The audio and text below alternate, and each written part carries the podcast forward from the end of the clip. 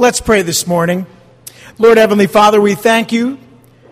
We often say that we know that you died, that you rose again, and that you're coming again to judge the living and the dead.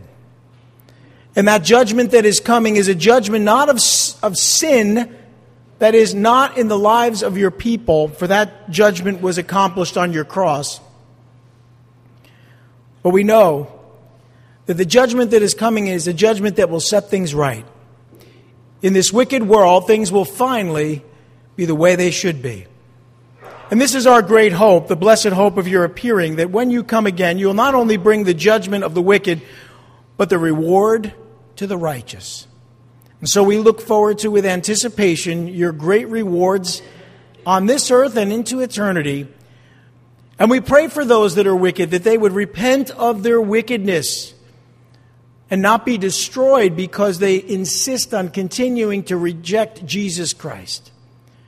But Lord, we also anxiously anticipate your judgment, for when it comes, it will be deserved and it will be exactly when and what needs to take place.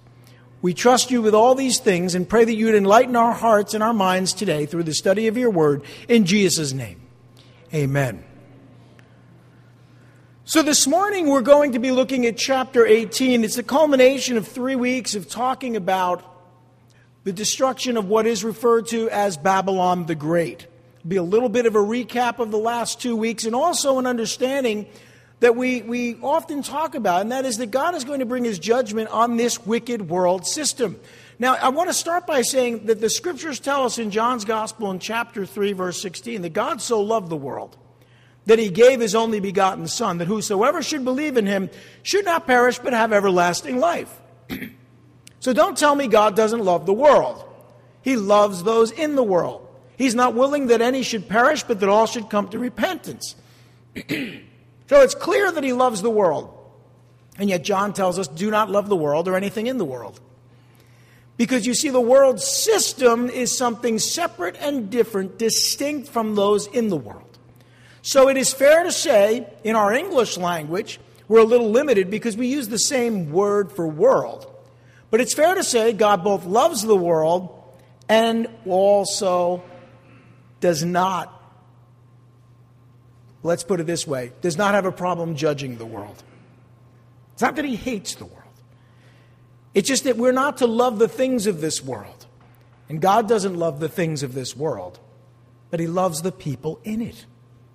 So as we look at this judgment, keep that in mind that God has done everything, both humanly and divinely possible, to prevent this judgment from coming upon the hearts of those who would receive him. But if, if, if people reject Jesus Christ, this is what ultimately will happen to the world that they embrace and the system that they live in. It's a system in a world that we as Christians reject. But this is what we're looking at today. So in chapter 18, verses 1 through 3, we're talking about a city, but it's more than a city, it's a system. We've talked a lot about it. It's a system of government. It's both a religious system and an economic system that will exist. It doesn't exist in this form today, it will exist in the future, and it will be destroyed.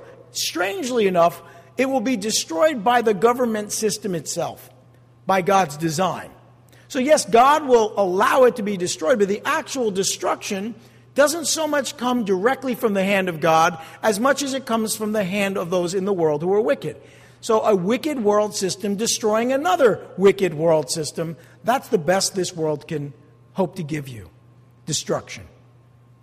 Now, as we look at the first few verses here, in verses 1 through 3, John is receiving a vision, and the vision has meaning, but in this particular chapter, a lot of it is not necessarily just a vision, but is actually a recording of what will happen very literal. But it starts with this. After this, John writes in verse 1 I saw another angel or messenger coming down from heaven, and he had great authority, and the earth was illuminated by his splendor. And with a mighty voice he shouted, Fallen, fallen is Babylon the Great. She has become a home for demons and a haunt for every evil spirit, a haunt for every unclean and detestable bird. For all the nations have drunk the maddening wine of her adulteries. The kings of the earth committed adultery with her, and the merchants of the earth grew rich from her excessive luxuries. So you see that this is primarily an economic system. Now, in the world today, most of the corruption that we see in both our government and in our world is linked to money, to economics. When someone in power is corrupt, it's generally because they've been paid lots of money. And they do corrupt things because it's beneficial and profitable for them to do it. This is the way the world has always been. I, I dare say that much of our history, even in this great nation that we have the privilege to live in, has been guided by and driven by economics. So it shouldn't surprise us that in the last days, a very demonic and evil government, world government, will in fact be motivated by economics, that is, profit. So when I say these things, none of this should surprise us. The surprising part, I think, is the massive destruction that comes upon this system. Now, we've seen this before, we've seen this in our world. Uh, going back 100 years ago, we saw, or nearly 100 years ago, uh, we saw what we call the Great Depression. And our economic system really was bottomed out. And then we had another world war. And through our world history, we've seen over and over again nations like Rome, kingdoms and empires, even like the United Kingdom, have risen to an apex of power and influence only to be dismantled and destroyed over time.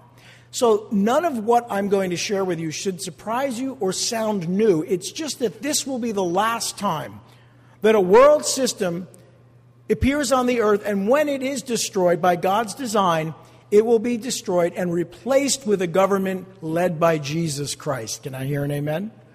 So, what we've seen here is a description.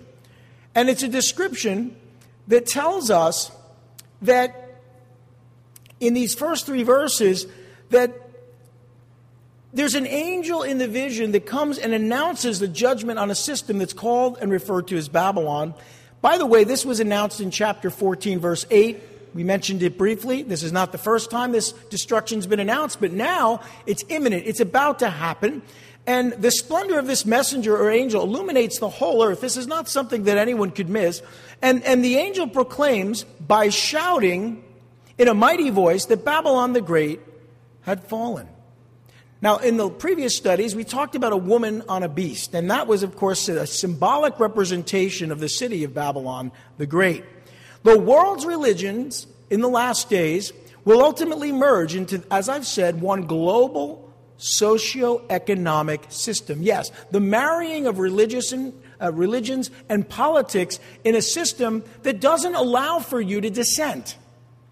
And we're already living in an age where our beliefs and our creeds, and our faith are under attack. Our values, our morals are already being brought into question in favor of a sort of uh, an earth worship of, of a climate agenda where we as Christians are considered to be an anathema or a curse to this world system. We're the ones standing in the way of all of the things that well actually are evil, but all the things that they believe are good, and therefore we're evil and we must be eliminated, destroyed, and delegitimized. And so, if you're feeling that as a Christian, eh, eh, we all are, that our Christian values are under assault in a, in a huge way. Can you imagine in the last days when the church is no longer here, what kind of world this will be? I don't like to think of it. But it's still going to happen. When, I can't tell you, but this system referred to as Babylon the Great in chapter 17 now is coming to an end. And this Christ rejecting religious system, which was based and will be based in Rome, will be satanic, greed ridden, and inhumane. Not hard to imagine that either. Babylon, the system, will ultimately be destroyed by a coming world leader and his kingdom. So, strangely enough, the kingdom destroys the system. The kingdom destroys the system. Why would a kingdom destroy a system? Well, we see it now in our world. There are many kingdoms and powers destroying the system of government we have in our nation, selectively dismantling our freedoms. But this is happening throughout the world.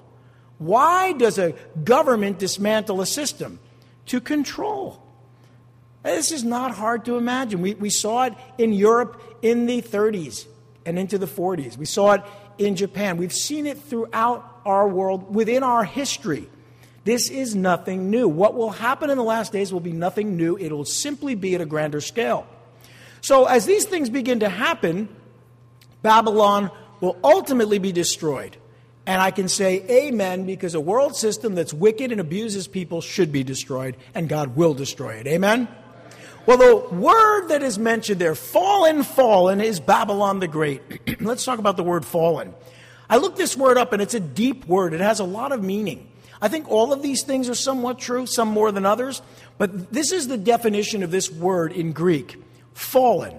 It has several very interesting applications. It can mean to be thrust down, to fall under judgment, or come under condemnation, and that makes sense. It could also mean to be overcome by terror, astonishment, or grief.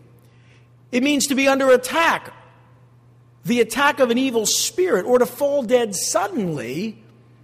Interestingly enough, it also can refer to the dismemberment of a corpse by decay, that is, corruption it means to perish, to come to an end, to disappear, to cease or be lost, to be cast down from a state of prosperity or fall into ruin. And this, in, in, regards to buildings or walls, if a building were to collapse or a wall were to fall over, that would be the appropriate word.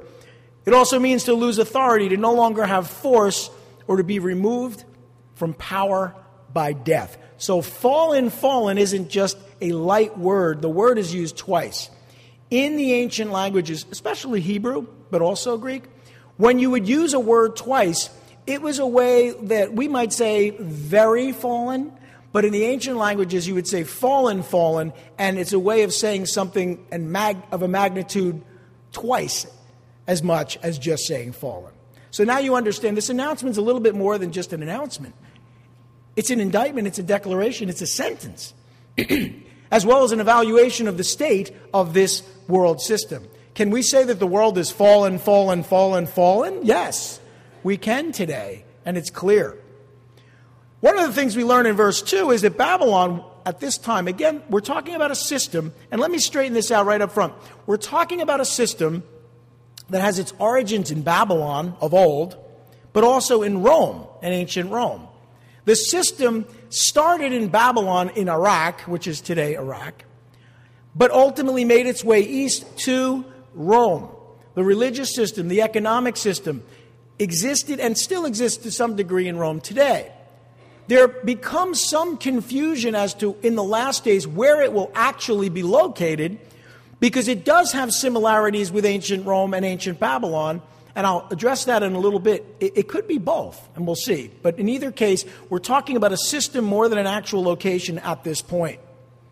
But Babylon, this system, will have become a demonic stronghold during the last days. That is, the evil in this world will, will gather all of its power and use it to destroy lives, which we see already in our world. Babylon will have made all of the nations of the world drink of what's called the maddening wine of her adulteries. And of course, the maddening wine represents Babylon's wicked influence over the nations. Wine has an intoxicating effect on people, and it will actually be a good description in the last days of the influence that this system will have on the world and the people in it. mentions her adulteries, and of course, adulteries are when you're not faithful to God in a spiritual sense. Her adulteries are the wicked practices that Babylon will inflict upon the nations. So you have wickedness, you have influence. Again, not hard to imagine this at all. Babylon will be guilty of seducing the people of the earth with these adulteries, the wine of her adulteries. Now, I spent two weeks going through a lot of this. This is a very brief recap. I refer you to the last two studies we went through to, to delve into this a little bit more deeply, but there is a city on the earth that exists today that qualifies as Babylon the Great. It qualifies because it meets all of the criterion, but it isn't the Babylon that we're talking about that will exist in the future. It's the foundations of a city that will exist in the future. So let me be clear. The only city that qualifies as such is really the Vatican. It's not even Rome, because Rome is a city that surrounds the Vatican and the Roman Catholic Church. Now, what I'm not saying is that the Roman Catholic Church of today is Babylon the Great, as much as I'm saying it's the foundation of what will ultimately be Babylon the Great. The Roman Church has been wicked, but the church in the world, not just Roman, but Protestant and otherwise, has been wicked throughout the centuries. This is nothing new. We know this. There's great wickedness and corruption within every institution made by man. And the church, Catholic, Orthodox, Protestant, non denominational, is filled with corruption as well. And God will sort that out. We need to only be sure that we, as a church and as individuals, are not corrupt. Now, this city alone claims to be the worldwide headquarters of Christianity to this day. It's claimed this relationship since its beginning. And its pope or leader claims to be the exclusive representative of God, the vicar of Christ on the earth, in place of God. That's what that word really means. The, the one who takes the place of God on the earth. The true vicar of Christ is the Holy Spirit because he is with us and dwells in us by faith. But the Pope claims this relationship or this position. And this church also promotes a lot of very false teachings. And we've talked about some of those things. Again, not my intent to hurt anyone's feelings or bash a denomination you may have grown up in or may still be involved in but it does promote some false images. One of the images is a false, sinless, perpetually virgin, all powerful Mary. And I believe that's why, when we talk about the woman that rides the beast, this system is described as a woman, not the real Mary, not the mother of Jesus, but the Mary, the fictitious Mary, the mythological Mary, that really has its origins in ancient Babylon. For the image of the child, the Madonna and the child, is not original to Christianity, or really not original to Catholicism. It goes all the way back to ancient Babylon. The names then were Semiramis and Tammuz.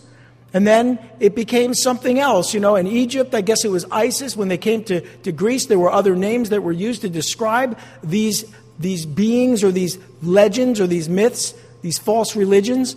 Ultimately, you find your way to Rome. And so these you know, you have Venus, the god of love, or goddess of love. You, all of these different mythological legends point back to Babylon and the idea that there was once this woman who had a child, and the story goes something like this. The woman had the child. Sometimes the, the, the woman uh, has the child without the aid of a father. And then sometimes uh, the son dies and is resurrected. And so it's sort of a counterfeit Christianity, which was established by Satan a long time before Christ.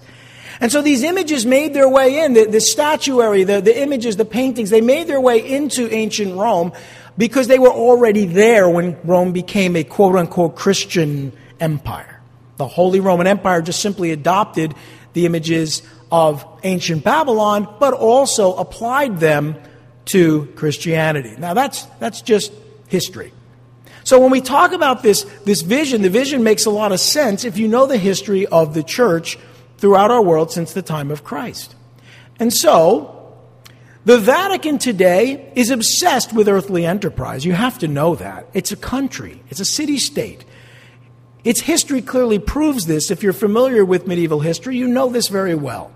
It has always been engaged in adulterous relationships with the kings of the earth popes, kings, Holy Roman Empire, emperors, all of this was politics. So why do I say this? Because it, maybe it's not so much like that today. It's similar, but it's not to the same degree. But in the last days, it will be very much the way it was, let's say, 1,500 years ago, 2,000 years ago. So understand something. This is just going to revert back to a system that's already existed in Europe. There's nothing new. That's what I'm trying to say. It's nothing new. It's just a last days application of things that have happened in our past and to a greater degree. So there you have it. And even Catholic historians acknowledge all of the facts that I've shared with you today. These are facts, and uh, I share them with you not to be disparaging, but to just share the truth. And anyway, it is possible. One of the things that I've found very interesting is that people are always confused. Is there a Babylon in Babylon? Is it Babylon in Rome? Is it Rome and Babylon? The answer to that question is yes, yes, and yes. Because you see, so much of what we learn here doesn't reveal the details of what will happen, but sort of a big picture view. I'm going to suggest something to you that I wasn't aware of for many years that I discovered a few years back. It is possible, I say possible because I don't know, that the Vatican may be relocated from Rome to Babylon in the last days. The reason I say that is because Babylon has yet to be destroyed. And there's a lot of scripture that says that Babylon, the city of Babylon, will be destroyed. Babylon was taken over, it, it was neglected, it kind of was moved away from, it exists, it was never destroyed in the way the Bible says it will be destroyed. And yet, all of the application of the last days prophecy fits the Vatican. So, how do you marry that? How do you, is it the Vatican? Is it Babylon in, in the Middle East? Which is it? Well, we don't know, but I do know this. I'm going to read a scripture for you. Very enlightening, interesting scripture in Zechariah in chapter 5, in verses 5 through 11, that I believe may unlock, may unlock the answer to that question. Uh, but then again, it is just a theory. In Zechariah chapter 5, verse 5, Zechariah is receiving a vision of a woman in a basket. Check this out. Then the angel who was speaking to me came forward and said to me, Look up and see what this is that is appearing.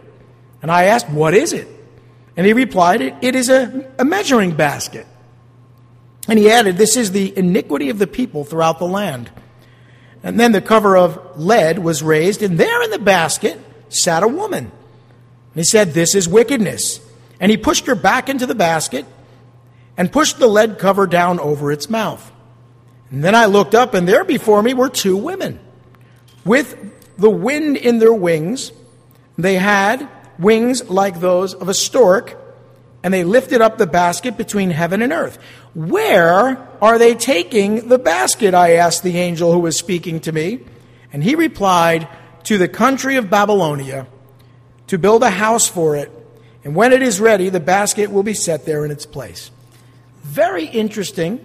May have nothing to do with this, but I do find it interesting. The imagery is very similar and may unlock the answer.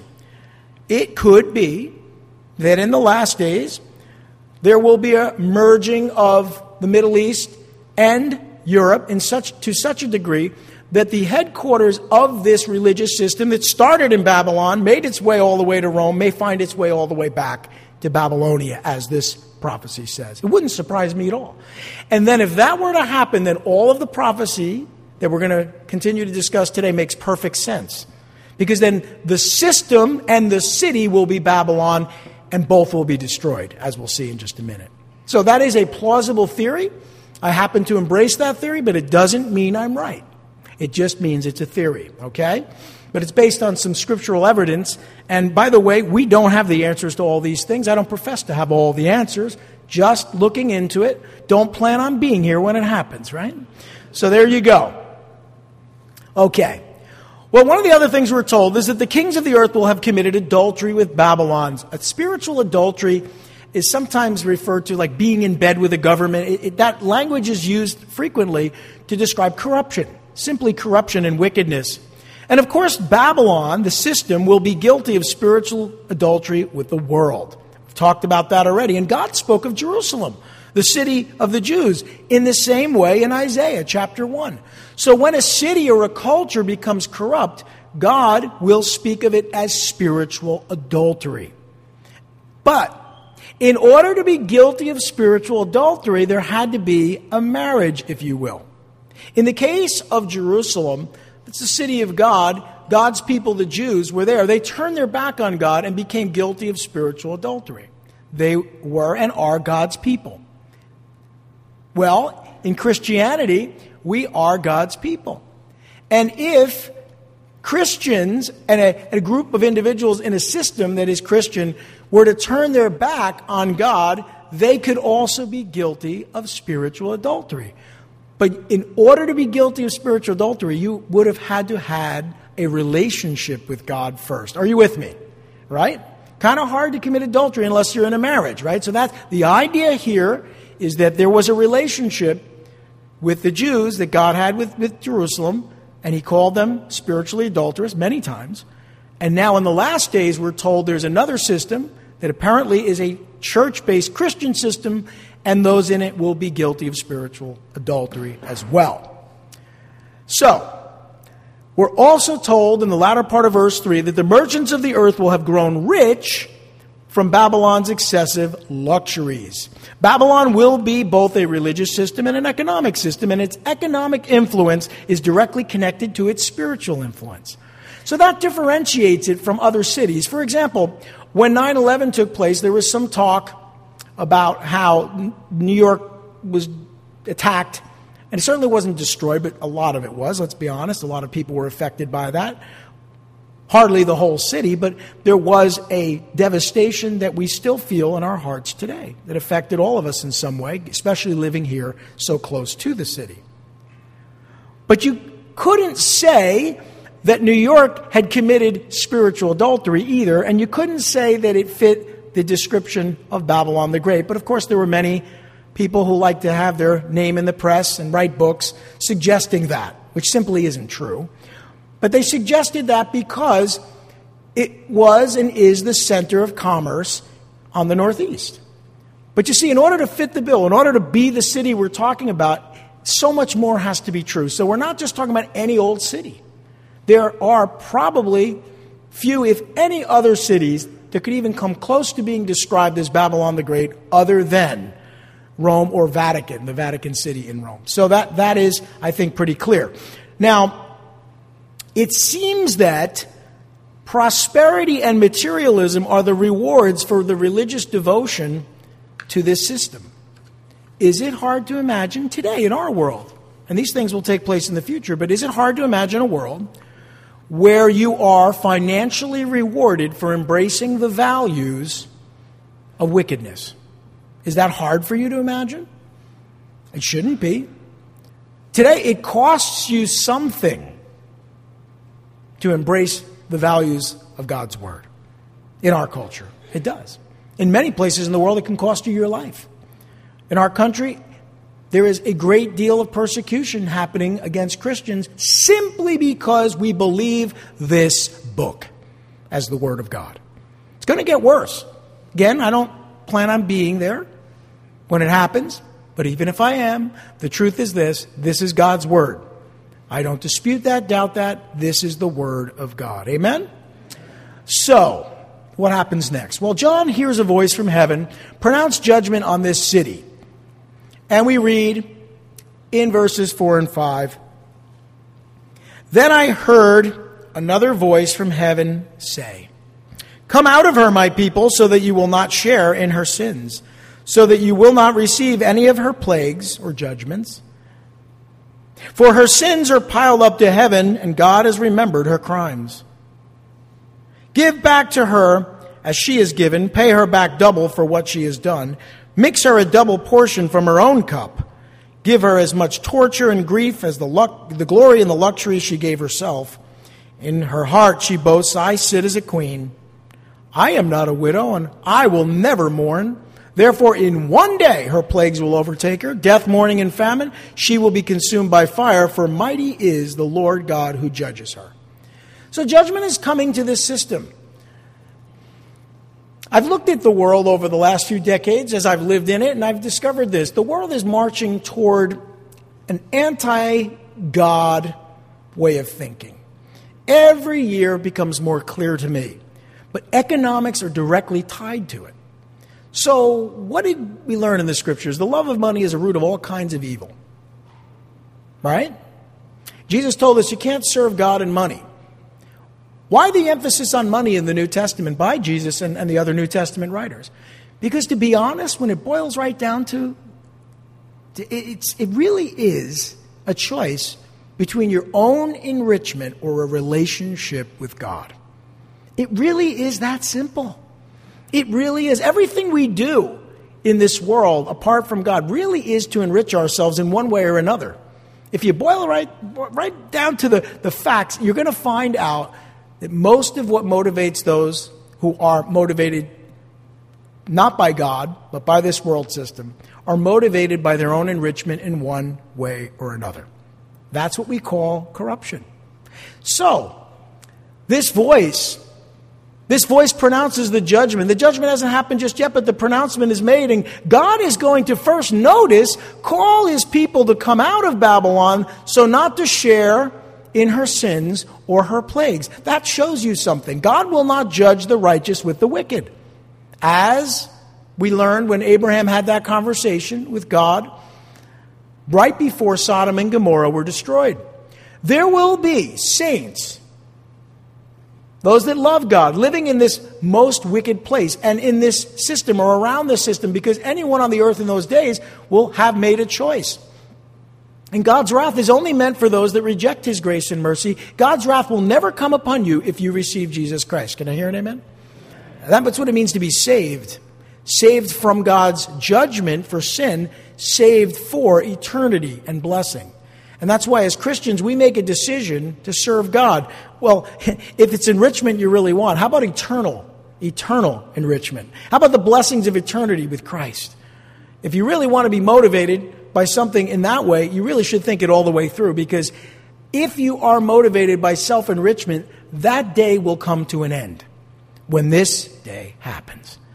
But if you give your heart to Jesus Christ, there will never come an end to your spiritual blessings and even material blessings. All of it will be lavished upon you by a God who loved you and died on a cross for your sins. So to me, there's just simply no choice. It's not even really a choice, but some people haven't made that choice, and I pray they would. Well, the righteous in that day will be removed, come out from among them, and be separate. As it says here in verse 4 Come out of her, my people, so that you will not share in her sins and so that you will not receive any of her plagues. You and I, we have an opportunity to come out from this system and be separate. It's our choice. It's your choice to make. I pray you would make it. Because those who are living in that day will be removed like righteous Lot was removed from Sodom before the city was destroyed. God will judge this city, and specifically for its persecution of his saints. Her sins, we're told, will have piled up to heaven, and God will have remembered her crimes. You, you, you, think sometimes God forgets? God does not forget. The crimes against humanity, the crimes against God's people that have been perpetrated by evil and wicked institutions and governments and religious systems have not been forgotten by God. God sees it all. He will call it to judgment, and He will justly judge her double for what she has done. God will give her as much torture and grief as the glory and luxury she gave herself. Have you ever stopped to think about all of the luxury and lavishness in some religious systems? And I'm not just pointing at one today, all of them. And have you ever thought about how many mouths can be fed with some of the luxuries and riches that are used within certain religious systems? Have you ever stopped to think about that? Is that not the very definition of wickedness? To neglect the people within the system, to enrich the system? that can describe any government or religious system that exists on this planet today. And I'm particularly sensitive to it. Now, this woman, this system represented by a woman, will boast in her heart that she sits as a queen and not a widow who will never mourn. But we know better. God will send plagues of death, mourning, and famine. It's going to overtake her in a single day. This system will be destroyed in one day. She will be, as it's described here, consumed by fire by the mighty Lord God who will judge her. The mechanism for that, though, is that the political system will destroy the religious system. But then the political system will also be destroyed. We'll get to that next week. All of this is very interesting, but what does it mean for us?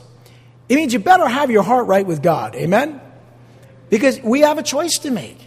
In this world, we have a choice to make. If you choose Christ in His kingdom, you have nothing to fear, nothing to worry about. Because even if we perish in this world, we will never perish in the next. But if you haven't made that decision, if you're still clinging on to this system, if you invest in this system in a way where your life is invested in this corrupt system, the day will come. Maybe not for a long time. Maybe, maybe you'll live out your life and die and then be judged by God. But one day you will be held accountable for your sins. I don't worry about that. Oh, I have many sins in my life. I make mistakes all the time. I, I sin regularly because I'm a sinner, but I know this I will not be judged because Christ was judged in my place. Amen?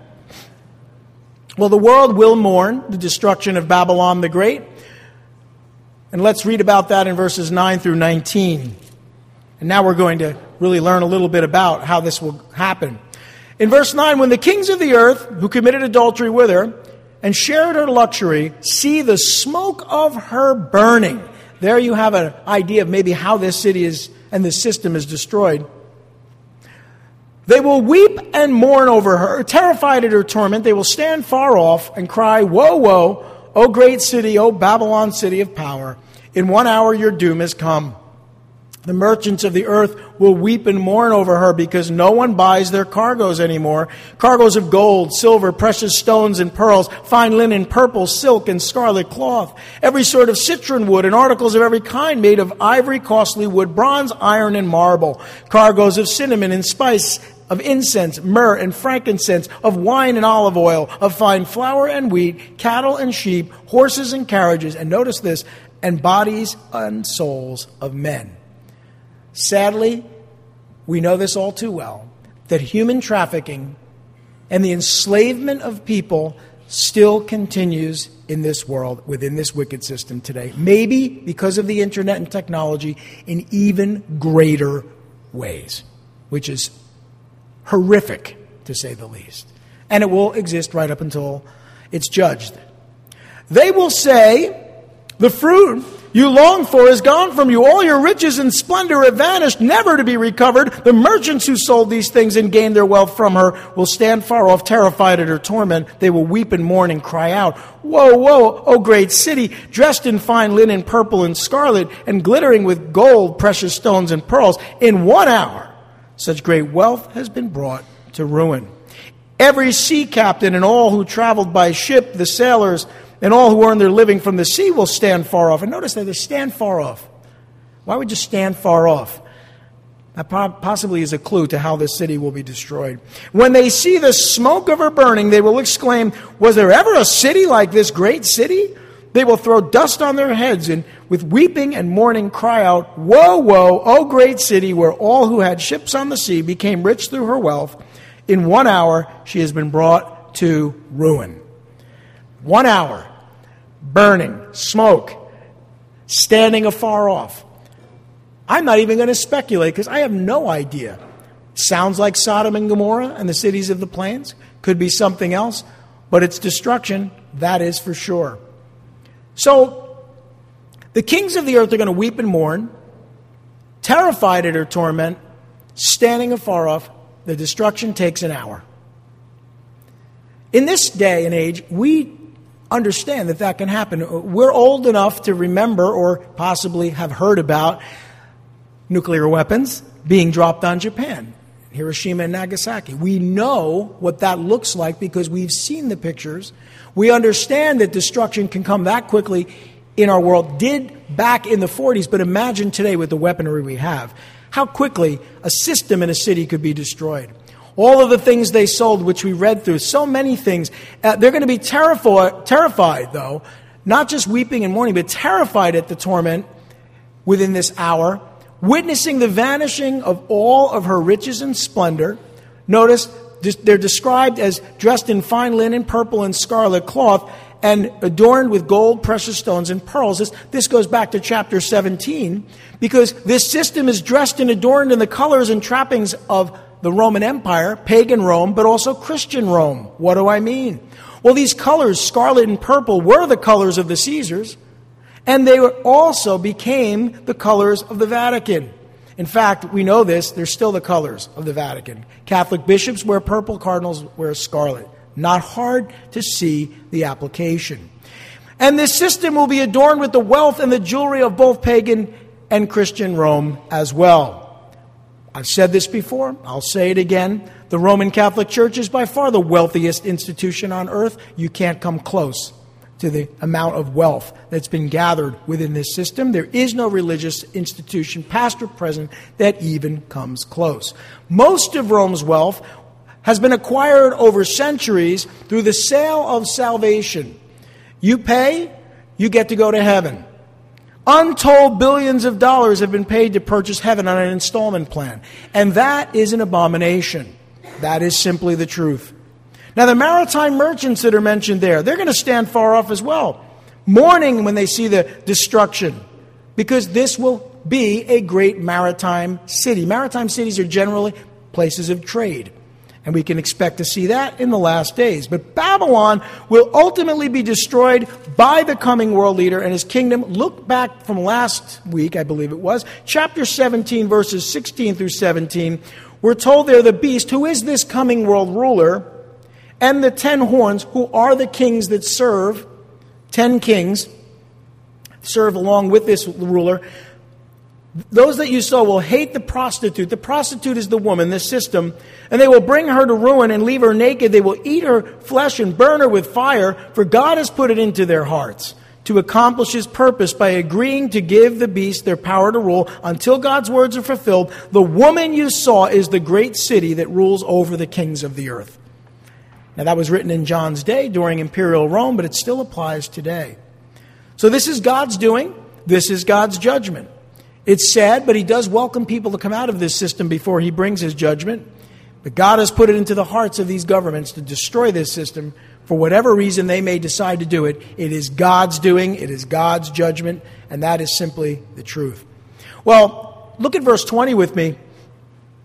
In verse 20, it says, Rejoice over her, O heaven. Rejoice, saints and apostles and prophets. God has judged her for the way she treated you. I'm okay with that. I'm okay with that. Judgment needs to come. Oh, what kind of a God would judge a wicked world? a righteous God. I got another question for you. What kind of a God wouldn't judge a wicked world? Think about that. This judgment is coming, and the saints, apostles, and prophets in heaven, and all of us will rejoice over the destruction of this system. Those faithful saints that were persecuted and martyred by this world system will finally rejoice. God will judge Babylon for the way she has treated his people. Finally, in verses 21 through 24, we read this. Then a mighty angel picked up a boulder, and this is a vision, a boulder the size of a large millstone, and threw it into the sea, and said, With such violence, the great city of Babylon will be thrown down, never to be found again. The music of harpists and musicians, flute players and trumpeters will never be heard in you again. No workman of any trade will ever be found in you again. The sound of a millstone will never be heard in you again. The light of a lamp will never shine in you again. And the voice of bridegroom and bride will never be heard in you again. Your merchants were the world's great men. By your magic spell, all the nations were led astray. In her was found the blood of prophets and of the saints, and of all who have been killed on the earth. So, this is God's judgment. Talked about it. John sees this angel throw a large boulder into the sea. It's a symbol, it's a picture. He picked up a boulder the size of a large millstone and threw it into the sea. And of course, the millstone is linked to God's judgment against those that would harm his people. Or have we forgotten Matthew chapter 18, verses 6 through 7. I'll remind you what Jesus told us. He used this same imagery to describe God's judgment. He says, But if anyone causes one of these little ones, that would be his people, his children, who believe in me to sin, it would be better for him to have a large millstone hung around his neck and to be drowned in the depths of the sea. Woe to the world because of the things that cause people to sin. Such things must come, but woe to the man through whom they come. So that's the judgment that Christ described. And it's the judgment against a world system that will happen in the last days. And despite its wickedness throughout history, the Babylonian system and even the city of Babylon has never been destroyed. So God says it will be destroyed. It has never been destroyed. God's judgment has been prophesied against this city more than once. I will refer you to Isaiah chapters 13 and 14, the destruction of Babylon. I will refer you to Jeremiah chapters 50 and 51, the destruction of Babylon. And now Revelation chapters 17 and 18, the destruction of Babylon. Yet it has never happened which goes back to why I believe this system will ultimately be located in the Middle East. Having said all that, this destruction, this city will be violently thrown down. No, no more people working in it, no musicians. The light of the lamp will never shine in it again. It's, it's completely destroyed. What could possibly destroy a city to the extent that it would never be inhabited again? I think we understand that quite well. Here, at the end of this chapter, he condemns Babylon for, for a couple of things. One, seducing the world's great men and for leading all the nations astray. And secondly, for shedding the blood of prophets and saints and those killed on the earth. So, what do I expect? Let's bring it home. Let's bring it back to us because we're living in this day. We're not living in that future time. But what do I expect from this world system that's wicked and evil? I expect two things, and I see them every single day. I expect this system to seduce the world's great men and lead all the nations astray. That happening? Clearly. I also expect this wicked system to shed the blood of prophets, saints, and all those killed on the earth. We see that, and we're going to continue to see it. So, that is not a bright and cheery future. That is not the Mother's Day message you probably expected this morning. But it is. And you know why? Moms and dads, this is the world we live in. This is the world your children are growing up in. And this is the world that they're going to be adults in. There's never been a great time to live on this wicked planet. It's always been corrupt. But more than ever today, as we had a baby dedication, it's important to remember you're dedicating your children to Christ with the hope that they will dedicate themselves to Christ. However, we live, whatever world we live in, we need to be committed to Jesus Christ. Today, maybe more than ever. So, parents, families, this is what you have to accept. You can't run from it. You can't live in a little Christian bubble and think it's not going to touch you. We live in a wicked world. And if you venture out into this world, whether it's the business world or the athletic world or the artistic world or the political world, you're going to encounter this wickedness. Are you ready? Are you prepared? Well, the first thing you need to know, as I ask the worship team to come up, is that this, this world will try to influence you and your children. Remember what we said.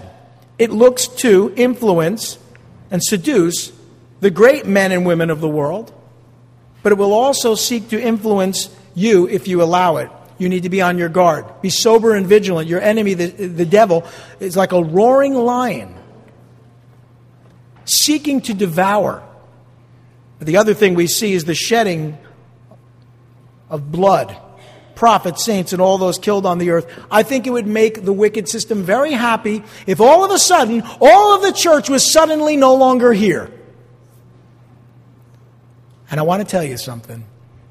I believe that will happen. And when that day happens, you can bet that what's left behind will be so horrific that you wouldn't want to live here. So, what do you want to do? You want to set your heart with Jesus Christ now because if He calls us out, and He will call us out in one way or another, if we're called out of this world, you want to be called. You want to be chosen.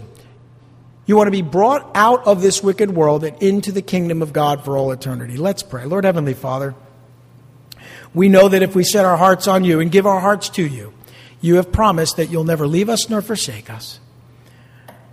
You've prepared a place in heaven for us. You told us it's true. You've gone there to prepare it. It's been 2,000 years, and you've prepared that place for us at your side. Your scripture tells us that we'll be caught up together to meet you, and forever will be with you if we belong to you. But there will also be many who will say, Lord, Lord, but they will not have known you. We don't want to be among those that are hypocritical and profess to know you when they don't. Touch our hearts, set our hearts right, and we pray for our children, all of our children and I pray for the moms and dads raising those children that we would be honed in on the importance of that role in our world today and within the church. That the most important thing we can do is prepare them for the wickedness of this world, the wickedness we have to live in, that they might always belong to you. We pray these things in Jesus' name. Amen.